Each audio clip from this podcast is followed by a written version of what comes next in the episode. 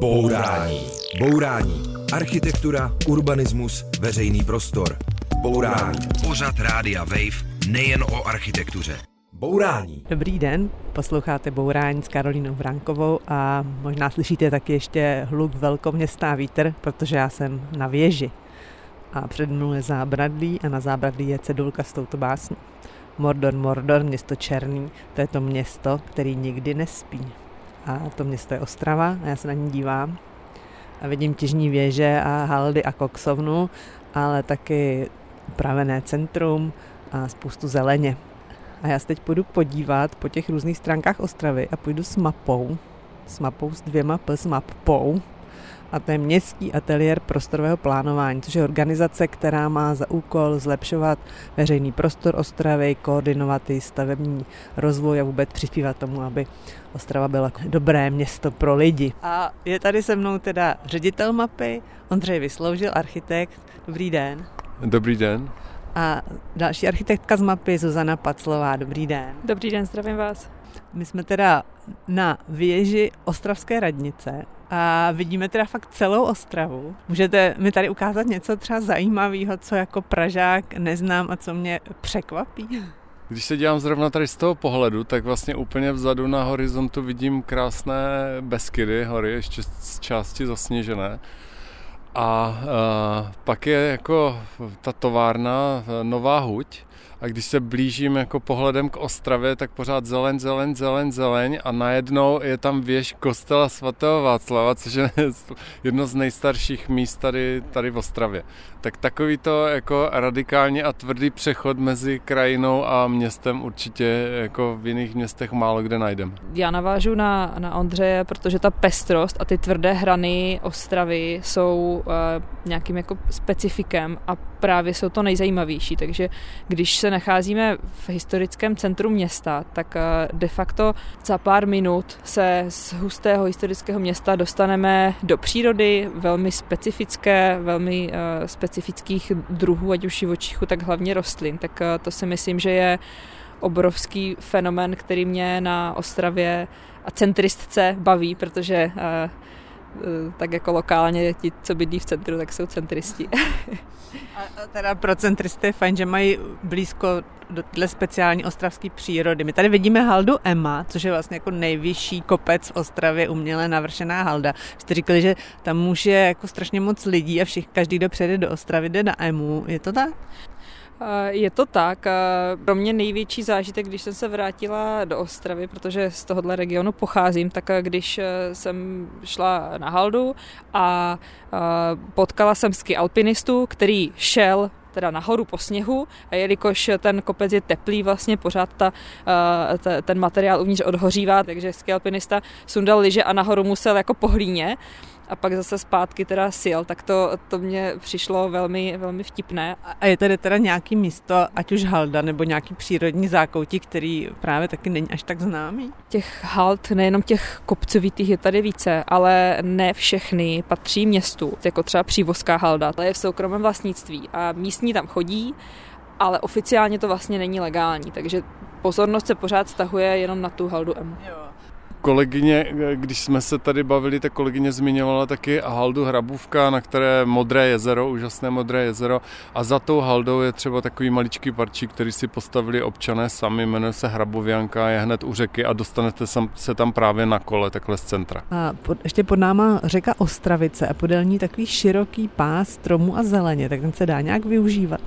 To můžu doporučit, to je teď velké téma nějakých urbanistických plánů a to je eh, krajina podél řeky Ostravice právě od centra až k dolní oblasti Vítkovic a ono se dá úžasně jet dál až do Frýdku místku, jo, když máte třeba kolo, anebo když tam doběhnete.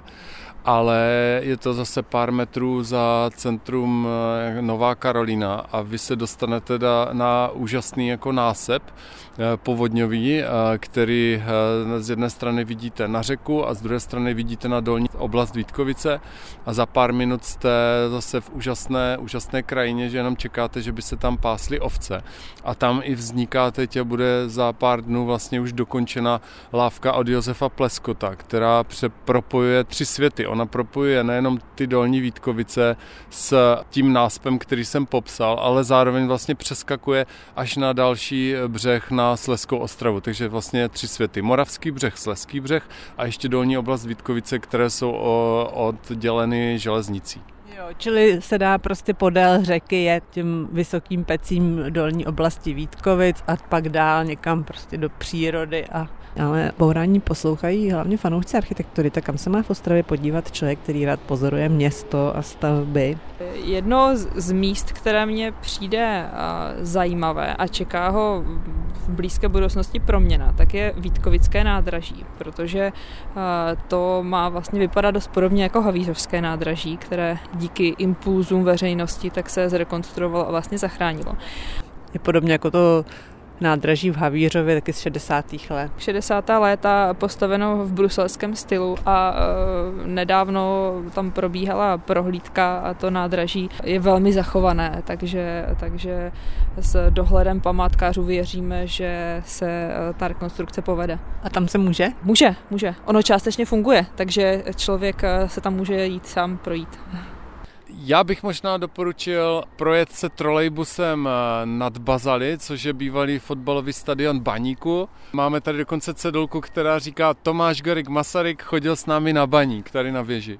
A nad, těmi, eh, nad tím stadionem je taková velká zeď a na ní teď se připravuje znovu obnovená vyhlídka na Ostravu a uh, uvidíte ji z jiné perspektivy než teď z věže. A hned pod tou vyhlídkou, to si ale zase musíte oklikou zajít, tak je Lisková vila, což je zase úžasný příklad moderní architektury v Ostravě. Eh, je to, je to obytná vila a je to, je to úžasný, úžasný dům, který má i zachovaný, zachovaný, kompletně zachovaný interiér. A tam se může chodit i dovnitř? Uh, jedině, když jsou třeba prohlídky uh, architektury, protože tam se stále bydlí. Tohle byly taky zajímavosti Ostravy, ale vy jako městský ateliér prostorového plánování máte hlavně nacházet uh, ta problematická místa a navrhovat, jak by se dali zlepšit. Tak vidíme tady i třeba nějaký jako ostravský vřet, něco, co je potřeba zlepšit. Těch vředů je mnoho té práce na tom, aby se Ostrava proměňovala ve skvělé město, k čemuž si myslím, že má potenciál, tak, tak je mnoho. A tím nej, pro mě asi nejzásadnějším vředem jsou dopravní stavby, které jsou uvnitř města. My se zrovna teď díváme, já zaměřuju svoji pozornost na jednu a to jsou Friedlandské mosty. A je to um, taková extravilánová mimoúrovňová křižovatka, která se v průběhu času ocitla v centru města. Friedlandské mosty opravdu vypadají takže tam frčí auta a cyklisti se tam bojí o život, ale je tady ještě nějaké jako další takové problematické dopravní místo, které řešíte? No, hned pod námi jsou mosty pionýrů s nějakou tady estakádo, nájezdy, nájezdy z ulice Bohumínské, taktéž i celá ta ulice Bohumínská je velkou bariérou hned souběžně s řekou a odděluje tu, tu ten sleský břeh vlastně uh, i vznik té bohumínské uh, je, svázan s tím, že byla vybourána, uh, byť možná schátrala, ale zajímavá zástavba Sleské ostravy, centrální části Sleské ostravy. A teď je tady teda, jak vidím, taková čtyřproudovka, kde ani není moc aut vlastně. Ano, je téměř prázdná, ale jako její zrušení vyvolává, nebo řekněme eh, na, návrh na sklidnění, tak vyvolává velké emoce. Můžeme se bavit i o nedaleké velké krabici výrobní nebo skladovací, která je vedle Slesko-Ostravské radnice, tamhle vzadu. Je, je, těch, je těch míst víc, ale eh, úplně z hodou okolností, co jsme všechno pojmenovali, tak my nějakým způsobem se podílíme na přeměně. Opravdu je to buď ta téma, témata všechna čekala na nás, nevím, ale, anebo, anebo je to s i dynamickým vedením města, které prostě se rozhodlo uchopit tyto problémy. A u všech těchto, těchto zmiňovaných příkladů probíhá nějaká, eh, nějaký návrh přeměny, hledáme možnosti, jak to lépe integrovat do města nebo třeba z části zrušit, tak aby se to dalo tam využít to území smysluplně. Jak jsme říkali, tak úkolem mapy je zlepšit Ostravu a udělat z ní místo, kde se bude jako dobře žít. A na spoustě míst už je to vidět. Tak eh, my teď slezeme z věže a budeme se podívat po městě. Bourání. Bourání. Bourání kliše, mýtů, předsudků a stereotypů. Bourání s Karolínou Vránkovou na rádiu Wave. Posloucháte Bourání, my jsme slezli z věže Ostravské hradnice, nasedli jsme na sdílená kola, kterých je tady v Ostravě docela dost a takovou docela dobrou, pohodlnou cyklotrasou jsme se přesunuli na nábřeží Ostravice. Je tady to čerstvě vydlážděné, je tady dláždění kamenem, jsou tady záhony z narcisy, je tady taková krásná vyhlídka, která vede na Ostravici prosklená. Jsou tady dva kultovní ostravské podniky, vydavatelství Provoz a Klub Dog. Co ještě je tady na tom místě důležité? Dá se říct, že tenhle kousek Havlíčkova nábřeží je jediný aktivní a opravdu živý kus nábřeží v Ostravě, což je obrovská škoda a zároveň obrovský potenciál, s kterým se i my snažíme nějakým způsobem pracovat. Vy jste tady trošku hráli na Paříž a, a na nějakou dobu jste zavřeli tady to nábřeží pro auta. A co se stalo pán? My, my jsme si to vyzkoušeli. Několik víkendů byla, bylo uzavřeno Havlíčkovo nábřeží, auta jezdili okliko a přitáhlo to tady spoustu, spoustu lidí ale uh, jako ona to byla taková moderovaná akce, jo? to znamená prostě, když to takhle vytvoříte, ty lidi sem naženete, při, přivedete sem trhovce a uděláte ještě nějakou, nějakou tady nějaký koncert, tak vlastně ti lidi tu budou, ale eh, my víme, že jako dlouhodobě je třeba docela problém, protože to tržiště Eh, tady prostě nebude fungovat, protože není tolik trhovců, není tolik nakupujících, takže to něco, co vlastně jako pořád se ještě jako rodí v Ostravě, nejenom jako prosazení té myšlenky toho uzavřeného nábřeží pro dopravu, ale taktéž vlastně eh, toho městského života. No a takže, takže to tady bude spíš s auty, nicméně i přesto je to tady docela živé, nebo teď úplně ne, protože jak možná posluchači slyší, tak prostě je strašná zima a strašný vítr, ale eh, jak to tady vypadá, když je teplo? Když je teplo, tak tady jsou opravdu hrozně lidí. Celé to náměstí, eh, celé to nábřeží, eh, zvláště tady ty vyhlídkové terasy jsou, jsou opravdu narvané. Svítí tady krásně barevné eh, žárovičky a fakt, jak říkala kolegyně, tak je to tu takové městské, příjemné. Jo, takže, takže to je teda prostranství před kavárnou Dok, což je podle mě taky místo, který se v Ostravě zaslouží navštívit.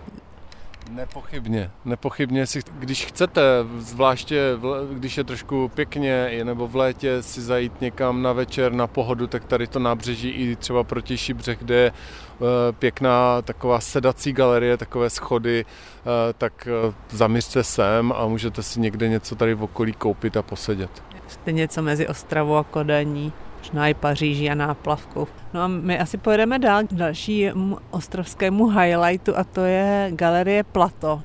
Bourání. Bourání. No my jsme dojeli k Platu, to byla jatka, která se tady tak rozpadala a rozpadala. Vypadalo to, že už se zboří, no ale došlo k záchraně a je tady teďka galerie současného umění Plato. Je to happy end pro Ostravu? No určitě, to je, o tu stavbu usiloval spousta lidí, spousta lidí se o ní zasadilo.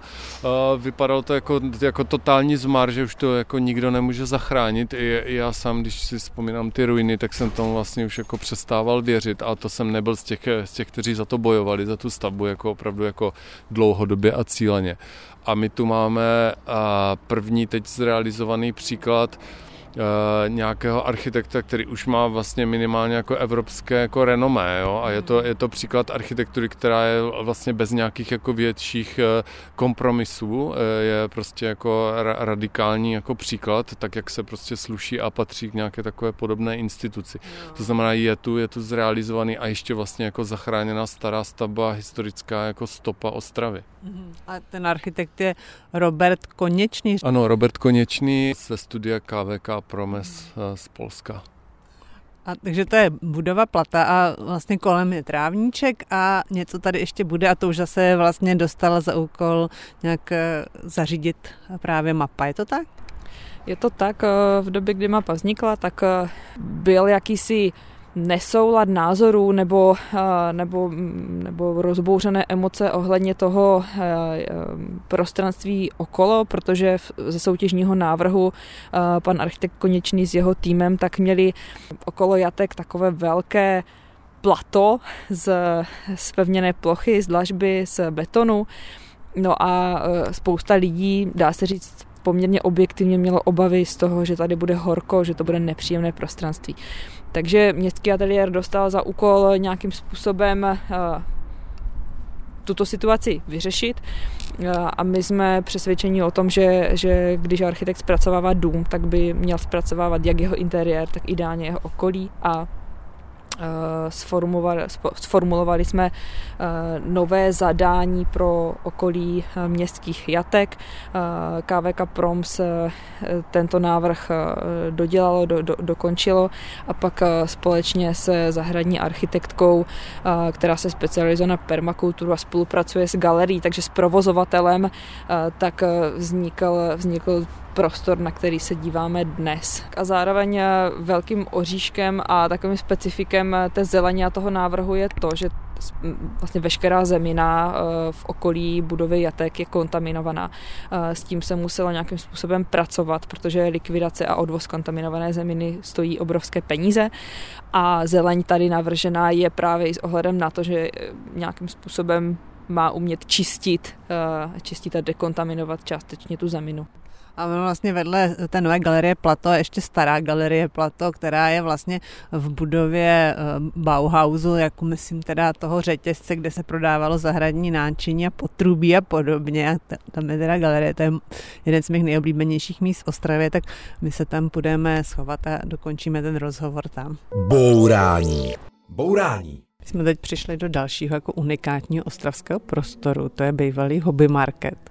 Nyní galerie sedíme tady v takovém jako sále, kde jsou růžové pohovky a koberec a pěkně v ponožkách neformálně si budeme dál povídat.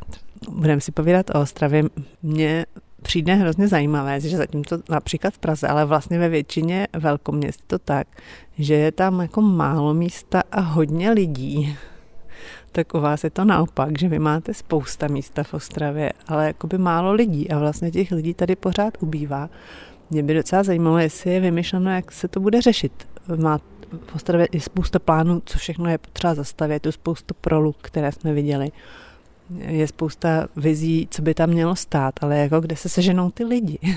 Ti lidi bydlí eh, kolem Ostravy a my věříme, že nejenom eh, ať už na základě strategického plánu města, tak eh, potom vlastně na to navazujících různých jako vizí, strategií a dokumentů, že se nám podaří obrátit ten trend, aby lidé v tom městě zůstávali a nehledali to kvalitní jako pro sebe, pro život třeba nebo pro trávení volného času mimo to město. Jo, takže víme, že musíme zkvalitnit veřejná prostranství, že musíme zkvalitnit bydlení v Ostravě, protože tady je spousta panelové sídlištní zástavby, a nějakého schátralejšího nebo, nebo spíš komplikovaněji obyt, obyvatelného jako bytového fondu jako uvnitř města a potřebujeme tu dostat jako další možnosti bydlení, protože lidé prostě hledají ten svůj nějaký kousek, který bude pro ně důstojný, chcou tam mít nějaké to své parkovací stání, možná terasu. Jo? A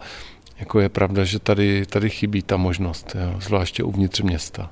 Pokud to srovnáme třeba s Prahou, ale vlastně už i s Brnem, tak to jsou prostě drahá města a spousta lidí, kteří odchází tak nějak přirozeně za studiem a tak dále, tak, eh, tak si myslím, že mnohem více začnou zvažovat ten, ten návrat nebo jakýsi kompromis toho bydlet ve velkém městě, ale ne v těch nejdražších městech, mhm. protože to vlastně už eh, nějakou dobu trvá a trvá, že, že lidi jako nejsou schopní být s vyššími příjmy a v těch městech přežít. Mhm, takže výhoda je, že Ostrava je levná.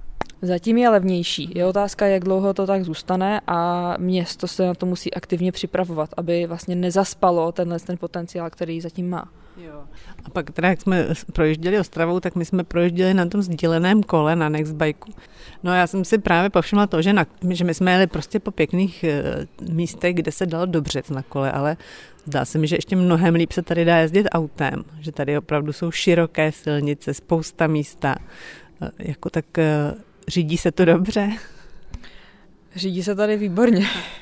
A, a, jak, a jak, by se, jak se to dá jako udělat? Protože když se tady tak dobře jezdí autem, tak uh, asi není úplně velká motivace, aby lidi si sedli na to kolo. Uh, mluvíme o jako férovějším rozdělení veřejného prostoru, takže to, ta příležitost je, eh, jako bezpečně se pohybovat na kole a pak je to o parkovací politice, která prostě tady, tady bohužel jako stále není asi jako dost jako síla, energie a to myslím, že i co se týče třeba nějakého jako zpracování, jo, nějaké jako e, koncepce parkování, jo, je to z velké části politické rozhodnutí, ale pak je to jako, má to svoji nějakou odbornou stránku, takže se prostě podívat na to, že máme jako tady nějaké jako tři obytné celky, e, ve kterých prostě víme, že chci, bydlí lidé a chceme, aby tam byl jako sklidněnější veřejný prostor, a tím pádem jako taky se musíme bavit o nějaké jako redukci jako dopravy, individuální parkování a podobně. Jo. Čili chcete nějakým způsobem jako znesnadnit parkování, nebo město by mělo lidem znesnadnit parkování? No, no, nebo spíš ne, neumožnit uh, parkovat uh, vlastně tak, jak v současné době jako zcela, zcela volně a zdarma, jo, ve spoustě míst. Jo, pr- prostě to, že je to i třeba tolerováno, tak potom prostě vede k tomu, že jako to auto tady prostě odstavíte. Mm-hmm. Jo, takže Ostrava je pořád ještě dost jako auto město. A je to, je to hodně automěsto a ten eh, pohled se u částí obyvatel mění a vlastně už je jako velká poptávka po tom, aby, aby auta jezdily 50 km v hodině tam, kde takhle jezdit mají, protože ti lidi se necítí bezpečně. No a pak je ten druhý tábor poměrně velký, který má pocit, že Ostrava může fungovat jedině takto a spousta ulic má parametry a šířku spíše nějaké extravilánové silnice. Takže, takže u mnohých ulic se snažíme v, třeba při rekonstrukcích zmenšit tu šířku na třeba i na normové hodnoty, tak aby to auto mohlo jet tou rychlostí, kterou má a prostě nejelo, nejelo rychlejčce. Bourání. Bourání s Karolínou Vránkovou na rádiu Wave. Posloucháte Bourání a povídáme se s Ondřejem Vysloužilem a Zuzanou Paclovou, architekty z Městského ateliéru prostorového plánování architektury. Jsem to řekla dobře? Výborně. A, tak, um, vlastně vy jste se, Ondřej, stal ředitelem mapy, když vznikla, to bylo v roce 2019 a předtím jste měl vlastně svoji praxi s manželkou Vysloužil architekti, říkám to dobře? Ano, přesně, přesně tak. My jsme nic jako zásadního nevymýšleli a pojmenovali jsme to po sobě. A ta vaše praxe ta funguje dál, nebo vaše žena v ní dál pokračuje, nebo jak to je? Uh, ano, ano, žena uh, převzala, převzala ty projekty. Uh, něco jsem ještě teda dotahoval v nějakých volných chvílích jako já sám, ale teď už je to všechno na ní a, a má tam kolegyni a, a, a dělají věci, které jsou jim blízké. A vy jste vlastně eh, navrhoval, ještě když jste měl vlastní praxi, Farskou zahradu, vlastně takový parčík v centru Ostravy a další věci pro Ostravu a okolí. To asi teď už váš ateliér nemůže navrhovat, nebo jak to funguje?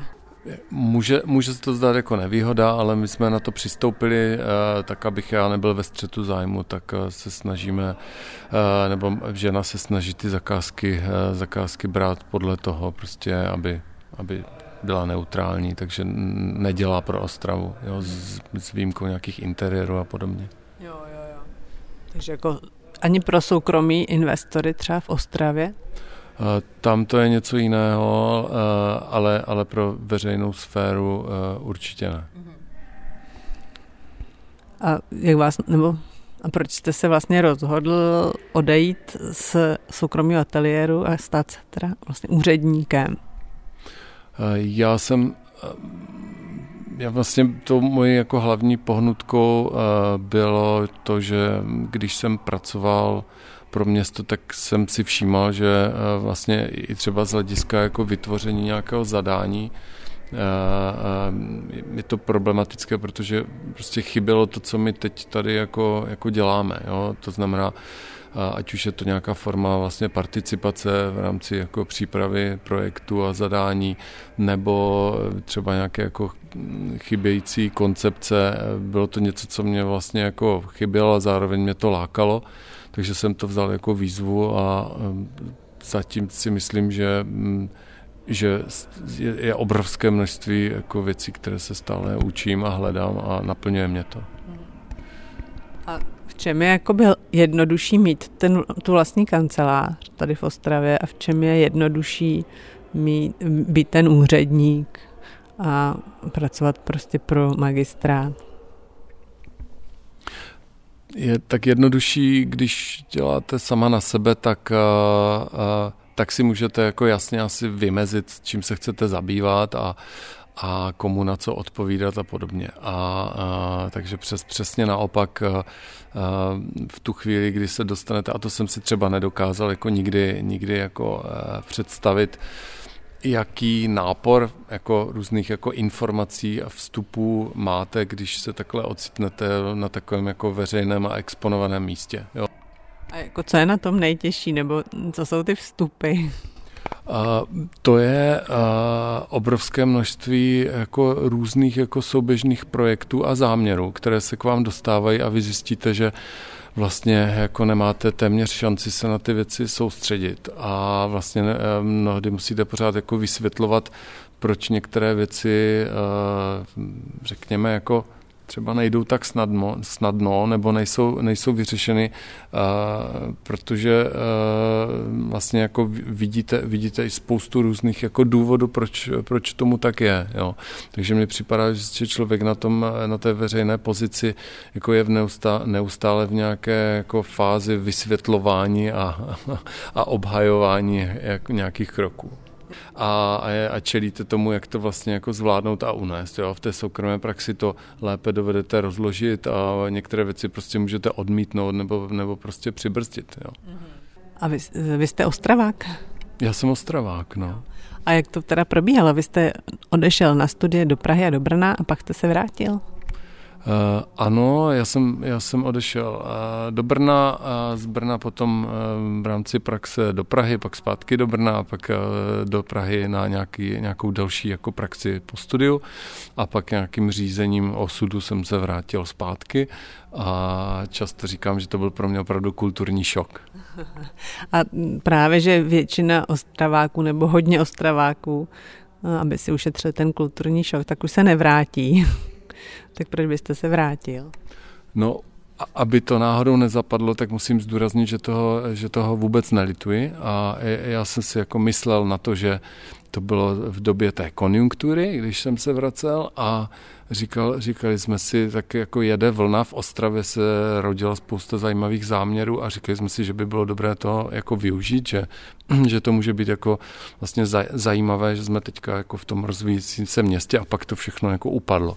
Nicméně ta energie v tom městě nějak zůstala a zejména prostě v lidech, které, kteří se točili kolem určitých projektů a ti si myslím, nebo z mého pohledu jako spoustu věcí vlastně pomalu nastartovali a my jsme toho teď účastní, konec konců i mapa je vlastně výsledkem těchto aktivit.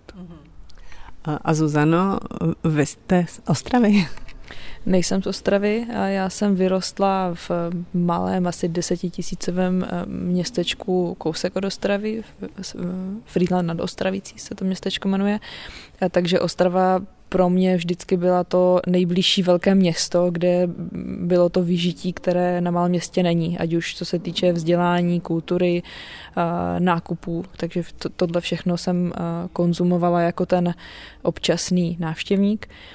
A, ale pak jsem se do, do Ostravy vlastně vrátila, nebo do regionu jsem se vrátila po, po studiích. Jo. A mě, máte za sebou taky praxi někde mimo Ostravu a kde? Já jsem eh, šla studovat na vysokou školu do Prahy, kde jsem tak nějak plynule přešla i do praxe a celkově jsem tam strávila eh, více jak deset let a pak taky nějakou souhrou osudu a vlastně rozhodnutí, že, eh, že ta Praha možná není to ideální město pro mě, tak, eh, tak jsme se začali eh, porozhlížet o, o alternativách a bylo zajímavé sledovat, že spousta lidí eh, i třeba z mého ročníku architektury si kladlo stejnou otázku a spousta jich odešlo do toho, do toho širšího okruhu malých měst okolo Prahy a já jsem si říkala, no tak když už pryč, tak domů. Tak jsem tady. A dobrý. Je to dobrý. Eh, vy teda máte oba teďka za úkol zlepšovat Ostravu, těch projektů je hodně, jsou v nějakých různých fázích jako rozpracovanosti a realizace. Tak eh, co se vám za ty čtyři roky, co, váš, co mapa existuje, co se vám povedlo, co už třeba nějakým způsobem má nějaký reálný obrys a dá se na to ukázat? Já si myslím, že se nám povedlo uh, změnit způsob zadávání zakázek, což zní tak jako suše, ale je to alfa a omega, protože uh, i z té svojí praxe uh, projekční vím, že když je projekt uh, nešikovně zadaný, tak sebe lepší architekt světového formátu nemůže dodat dobrý projekt.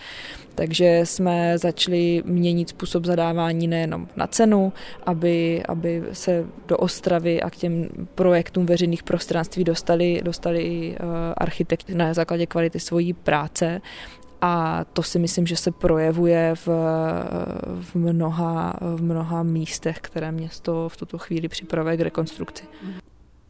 No a vy teda teďka spolu pracujete v mapě a vaším cílem je teda zlepšit Ostravu. Tak mě by zajímalo, jestli už je to někde vidět.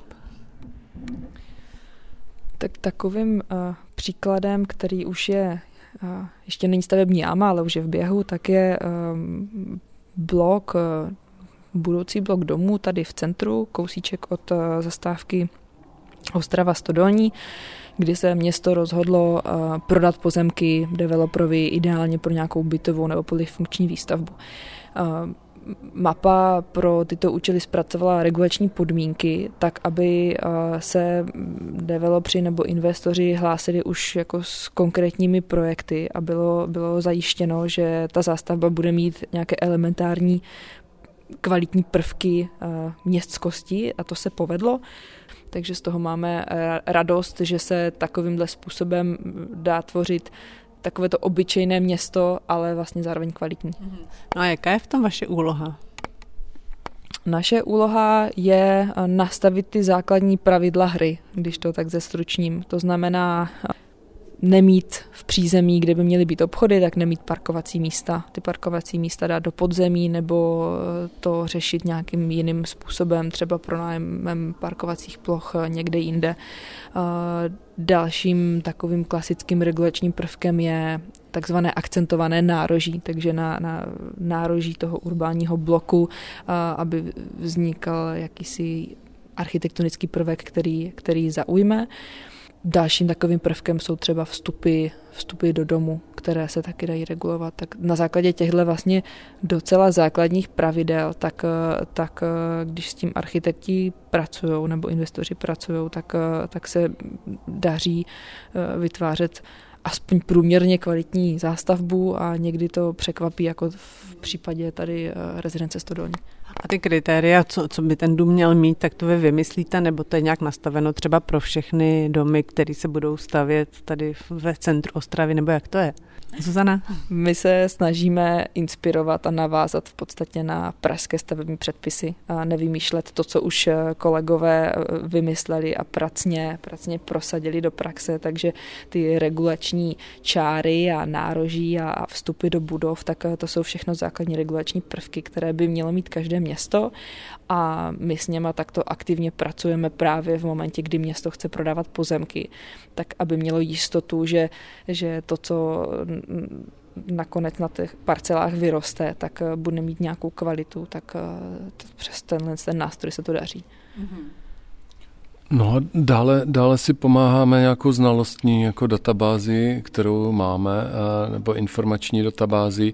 A tady bych jako na prvním místě jmenoval vizi prostorového rozvoje, jo, což je něco, co jsme si připravili v prvním roce fungování a dnes na to navazujeme a možná jako úplně zjednodušeně eh, ta vize prostorového rozvoje odkrývá nebo snaží se maximálně odkryt potenciál nebo případně prostě nějaké jako negativní faktory eh, jako uvnitř Ostravy a ukazuje nějaké základní jako směry jako rozvoje jo, těch jednotlivých eh, témat, ať už, ať už zástavby nebo dopravní infrastruktury a podobně. Takže vlastně s tím vždycky každý záměr jako konfrontujeme tady těmito informacemi a, a tím se nám daří, daří lépe ten záměr třeba nasměrovat v rámci toho zadání. Jo, takže máte nějaký pravidla pro to, jak by měla být Ostrava krásnější. Přesně tak. Krásnější, obytnější, udržitelnější. Posloucháte Bourání a povídáme si se Zuzanou Paclovou a Ondřejem Vysloužilem z městského ateliéru MAPA, který má zkrášlovat Ostravu. Vy jste vznikli vlastně v době, kdy Ostravu řídil primátor Tomáš Macura za ANO. Všichni víme, že Tomáš Macura vystoupil z ANO a vlastně to jeho primátorské křeslo je ohrožené. Pokud by on skončil, tak co to znamená pro vás? No tak především, vy jste to vlastně už v té otázce trošku zmínila. Oni, oni si nás založili, protože věděli, proč si nás zakládají a proč nás potřebují.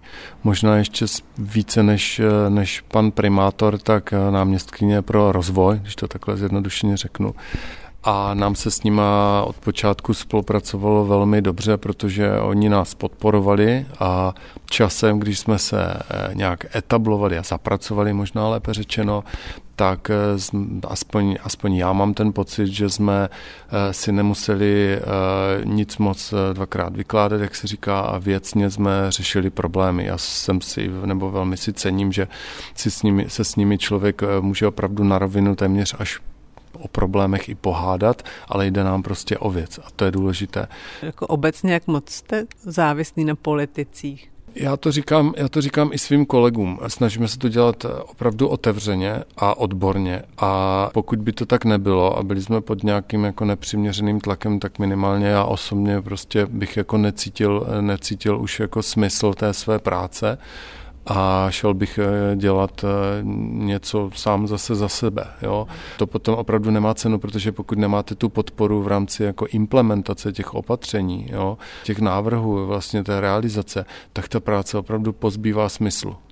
Jako jak jsem tak četla, tak ne všichni z opozice třeba vás mají rádi. Od počátku se snažíme přesvědčovat, že to, co děláme, je pro město důležité ať už třeba, že akcentujeme data nebo akcentujeme nějakou naši eh, schopnost jako participovat s lidmi a vlastně připravovat půdu pro ty záměry, nejenom vlastně jako najít eh, to nejlepší možné řešení, ale zároveň, aby to ti obyvatelé jako lépe přijmuli. Už jenom tyto dvě věci, tyto, tyto dva faktory, eh, kdo je alespoň trochu kompetentní, tak si uvědomí, že vlastně sám potřebuje a že to stejně pro něj někdo musí udělat. To znamená to, že my jsme nějaká odborná složka organizace, která je prostě potřebná pro rozvíjení a plánování města, to je prostě neoddiskutovatelné a vždycky to někdo dělat musí. Vlastně, když se mluví o výstavbě v Ostravě, tak vy se zabýváte věcma, jako jsou cyklotrasy nebo parky nebo eh, veřejná prostranství, ale jako když se na to člověk podívá trošku z dálky, tak vidí jako několik takových staveb, v ostravských staveb, o kterých se jako mluví hodně. A to jsou za prvé ostravský mrakodrap, 56 paté, 230 metrů, ateliér Chybík Krištof, tak bude mít Ostrava mrakodrap a je to dobře?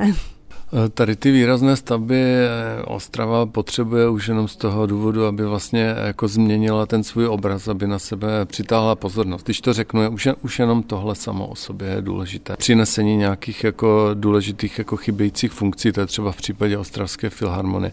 Když se vrátím k tomu mrakodrapu, tak teď je vlastně poměrně nová zpráva, že bude vznikat eh, z architektonické soutěže nakonec po debatě s investorem a my prostě držíme investorovi palce, aby se mu podařilo, podařilo prostě ten dům zrealizovat a pro nás jako z takového důležitého eh, důvodu, eh, protože eh, tak to vlastně jakoby velká stavba umí si poradit s tím složitým veřejným prostorem, který je kolem, zejména v návaznosti na místní jako dopravní, okolní dopravní stavby.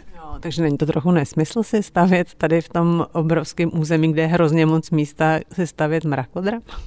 Mi to ekonomicky smysl nedává, ale investor to už jako eh, dlouhodobě, řekl bych, jako roky nějak jako prověřuje a počítá a tvrdí, že mu to, že mu to dává smysl a vzhledem k tomu, že do toho nalil už spoustu peněz a bude lít dál, tak, eh, tak tam prostě ten smysl jako musí, musí být, ale ten investor nám to samozřejmě nezveřejňuje. No a z pohledu jako toho, jak bude vypadat Ostrava, tak je to dobře, nebo je to špatně, nebo je to jedno? My My si myslíme, že ta debata o ostravských dominantách jako musí, musí nastat. Ostravské panorama my aspoň říkáme, co, co vlastně i vychází z našich interních debat, že Ostrava je spíš jako ježatá, jo? že jsou to spíše bodové dominanty, více bodových dominant. To znamená, to je spíš takový charakter, který možná jako má smysl rozvíjet, ale je prostě eh, je na místě, abychom eh, jako se zabývali tím, kde ty dominanty mají být, jo? v kterých místech tomu máme třeba teďka nakročeno v nějakých debatách s, s profesorem Kouckým, který třeba už ve svých úvahách jako definoval místa, která právě můžou být jako k té diskuzi a dialogu s památkáři. Jo, takže který snesou třeba i mrakot. Další stavba, která má vzniknout, je koncertní sál od amerického architekta Stevena Halla, taky taková super stavba. Tak zase se ptám, jako vznikne a je to dobře? Vypadá to, že vznikne. V nejbližších měsících vlastně má začít stavba. Stávající dům kultury už je vyklízený, funguje v nějakých alternativních prostorech. To, že v Ostravě, v této lokalitě, má vzniknout kulturní sál, o tom bylo rozhodnuto už dříve a ta stavba jako taková, ta soutěž taky vzešla dřív, než, než mapa byla založena ale my tomu fandíme z toho důvodu, že celá lokalita okolo Domu kultury má potenciál být opravdu jako celoměstský významným místem, kde se už teď kumulují důležité instituce, přibyde k tomu koncertní sál Ostravy, snad eh, přibyde, přibyde i eh, Moravskoslezská knihovna Černá kostka, která už je taky takovým evergreenem připravovaným mnoho let. A tyto stavby by mělo doplnit kvalitní, lepší veřejné prostranství a v ten moment Ostrava dostane nebo vytvoří další ohnisko vedle historického centra, které, které může ten obraz toho města celkově pozvednout a zlepšit. Takže vy jste pro eh, koncertní sál eh, měl, protože asi má taky dost oponentů, musíte to taky nějak vysvětlovat, nebo to je spíš na politicích? Samozřejmě ty otázky na nás v tomto směru kladeny jsou, ale já si trochu odvážně jako mm, dovolím říct, že ten dialog už proběhl. Teď už, eh, když se chystá stavba, tak teď je potřeba se soustředit na to, aby se dobře provedla, aby se vytendrovaly kvalitní firmy, aby ten dům podle toho návrhu, který, který je taky kvalitní, tak aby byl dobře řemeslně proveden. A protože to je takový nešvar, že když se vysoutěží krásná architektura a pak se, pak se škrtá rozpočet na stavbě, tak, tak ti oponenti nakonec řeknou a měli jsme pravdu, je to průšvih takže za mě už vlastně teď jako není prostor pro ten dialog a Ostrava takové místo potřebuje a připravuje se k tomu dlouhé roky, tak proč ne? A teda bylo řečeno, že bude stát ta, ten koncertní stát 2,6 miliard, tak kolik si myslíte, že to bude nakonec? Typnete si? To je strašně těžko říct v době, kdy se mění skoro co pár měsíců uh, cenové, cenové tabulky stavebních materiálů a i město vlastně s tím takhle pracuje, protože si na to našetřilo nějaké peníze, má nějakou finanční strategii, ale mění se to. Já si myslím, že to bude víc, ale to v tuto chvíli těžko říct. Bych doplnil, že jako město má na to postavený kvalitní tým, takže tyhle věci hlídá a ono je to, eh, ta, ta cena je závratná i z toho důvodu, že se opravuje celý dům, dům kultury, jo, včetně nějakého blízkého okolí. No a tak kolik to bude? Já bych čekal kolem pěti miliard. Jo. Ale pře- přesto se to teda Ostravě vyplatí. Tak eh, vyplatí, protože to město nemůže uvažovat jenom na základě toho, že rozbije prasátko a vysype z něho všechny korunky, ale z dlouhodobého hlediska se jí to vyplatí a městu se prostě vyplatí do takovýchhle staveb investovat třeba právě proto, že když zvýší eh, atraktivitu, kvalitu, eh, přinese nová pracovní místa skrze byť řekněme, drahou stavbu, tak, eh, tak to může být atraktorem pro to, aby, aby lidé do Ostravy přišli, aby tady žili, aby sem přijížděli a stěhovali se tady. Takže z dlouhodobého hlediska tyhle stavby prostě mají smysl. A my jsme vlastně začínali takým pozváním do Ostravy. Eh, dneska jarní den jako až mrazivý, ale bude určitě líp. Tak jaká je Ostrava na jaře? já mám jaro rád a mám, tím pádem, tím pádem uh, mám Ostravu vlastně uh, na jaře možná jako nejradši. Té jarní zelení, kdy všechno pučí a, a kvete, tak vypadá vlastně mnohem optimističtěji než v ostatních ročních obdobích, takže asi ideální čas na návštěvu. Jo, tak já myslím, že tohle je lákavá pozvánka do jarní pučící ostravy a děkuji, že jste nám tady ukázali všechny zajímavosti a děkuji taky, že jste uh, trochu vysvětlili uh, to, jak vlastně Ostrava se má rozvíjet a jak se má stát krásnější. To byl architekt Ondřej Vysloužil a architektka Zuzana Paclová, oba z městského ateliéru prostorového plánování a architektury z Ostravy. Naschledanou. Naschledanou. Naschledanou. A já se loučím s posluchači, mějte se dobře, poslouchejte bourání a pokud možno si přijďte užít jarní ostravu. Naschledanou. Nemáš nikdy dost bourání? Poslouchej náš podcast a bourej kdykoliv a kdekoliv. Přihlas se k odběru podcastu na wave.cz lomeno podcasty.